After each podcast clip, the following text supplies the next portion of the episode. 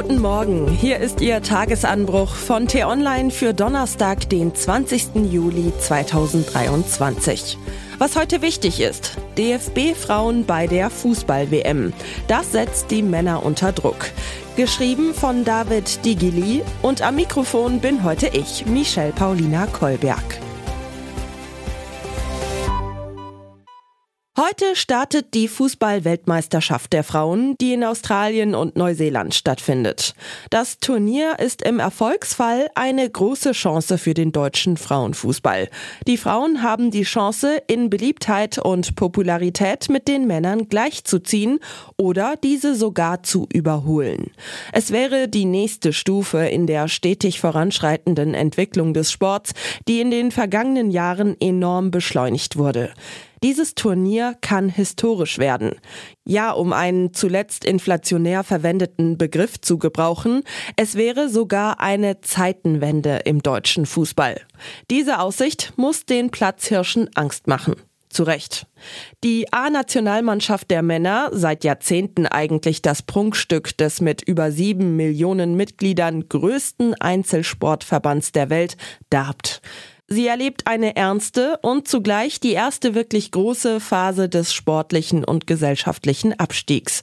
Erfolge bleiben aus, Einschaltquoten und Fanbegeisterung sinken stetig und selbst hartgesottenste Ultras des viermaligen Weltmeisters rollen bei den Durchhalteparolen von Bundestrainer Hansi Flick entnervt die Winkelemente zusammen.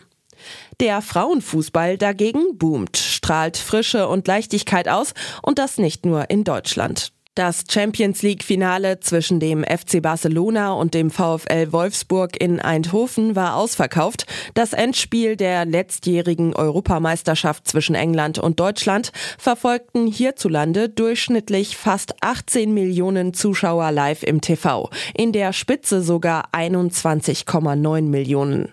Zahlen, von denen die Männer gegenwärtig nur träumen können. Von der trostloseren sportlichen Perspektive ganz abgesehen. Ich würde sagen, dass der Fußball bei uns noch authentisch ist, während er im Herrenfußball finanzielle Dimensionen erreicht hat, die immer mehr Ablehnung finden, hat Nationalspielerin Felicitas Rauch den Kollegen von Watson gesagt. Auch in meinem Umfeld nehme ich wahr, dass sich der Fußball entfremdet. Diese Entfremdung ist beileibe kein spezifisch deutsches Problem. In Zeiten, in denen der Fußball zunehmend von windigen bis politisch fragwürdigen Investoren vereinnahmt wird. Tatsächlich gelingt es den DFB-Frauen, Authentizität, Natürlichkeit und Bodenhaftung zu transportieren, ob in Interviews oder über die sozialen Medien. Selbst der Instagram-Account der Mannschaft gerät für Verhältnisse des nicht als Bespaßungsbutze bekannten Verbands ausnehmend locker. Mitunter streifen Beiträge gar den Bereich der Komik. Echter, ehrlicher, sportlicher. Das ist das Image, das der Frauenfußball von sich selbst verbreitet. Eine Überidealisierung des Frauenfußballs ist aber fehl am Platz. Anzunehmen, der Sport sei ein Hort von Uneigennützigkeit, Rücksichtnahme und Nächstenliebe ist ein Irrtum. Natürlich sind auch im Frauenfußball dieselben Großclubs mit ihren gewissenlosen Besitzern vorne dabei. Von Manchester City bis zu Paris Saint-Germain. Natürlich steht auch hinter der deutschen Frauennationalmannschaft der stocksteife DFB.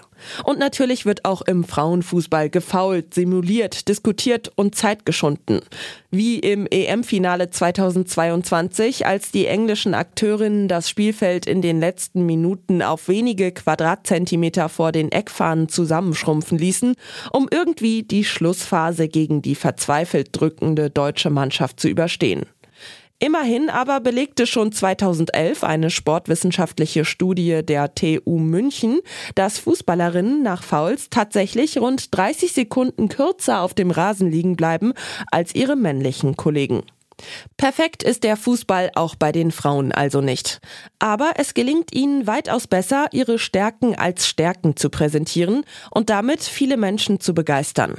Damit geben sie ein Vorbild. Vielleicht wird diese WM 2023 ja auch zum Ansporn für die DFB-Männer. Als Motivationsschub, wie es klappen kann mit Erfolg auf dem Platz und bei den Zuschauern. Vor allem bei den jungen Fans. Was heute wichtig ist. Und so beginnt die Fußball-WM der Frauen. Um 9 Uhr unserer Zeit eröffnet Co-Gastgeber Neuseeland gegen Norwegen das Turnier. Um 12 Uhr steigt mit Nachbar Australien das zweite austragende Land ein. Die Matildas spielen gegen Irland. Kreml-Chef Putin eskaliert weiter. Nach dem geplatzten Getreideabkommen hat sein Regime mit Angriffen auf Schiffe im Schwarzen Meer gedroht. Seit heute Nacht werden Frachter, die ukrainische Häfen ansteuern, von Russland als potenzielle Träger militärischer Fracht eingestuft. Die USA haben weitere Militärhilfen für die Ukraine in Höhe von 1,3 Milliarden Dollar angekündigt. Die Außenminister der EU-Staaten wollen heute bei einem Treffen in Brüssel ebenfalls über weitere Unterstützung für Kiew beraten. Und was ich Ihnen heute insbesondere empfehle, bei uns nachzulesen. Lange gefiel sich der türkische Präsident Erdogan in seiner Vermittlerrolle zwischen Moskau, Kiew und dem Westen. Aber nun hat er Putin vor den Kopf gestoßen. Unser Kollege David Schafbuch erklärt Ihnen warum. Den Link dazu finden Sie in den Show Notes und alle anderen Nachrichten gibt es auf t-online.de oder in unserer App. Das war der T-Online Tagesanbruch, produziert vom Podcast Radio Detektor FM. Immer kurz nach sechs am Morgen zum Start in den Tag. Vielen Dank fürs Zuhören und Tschüss.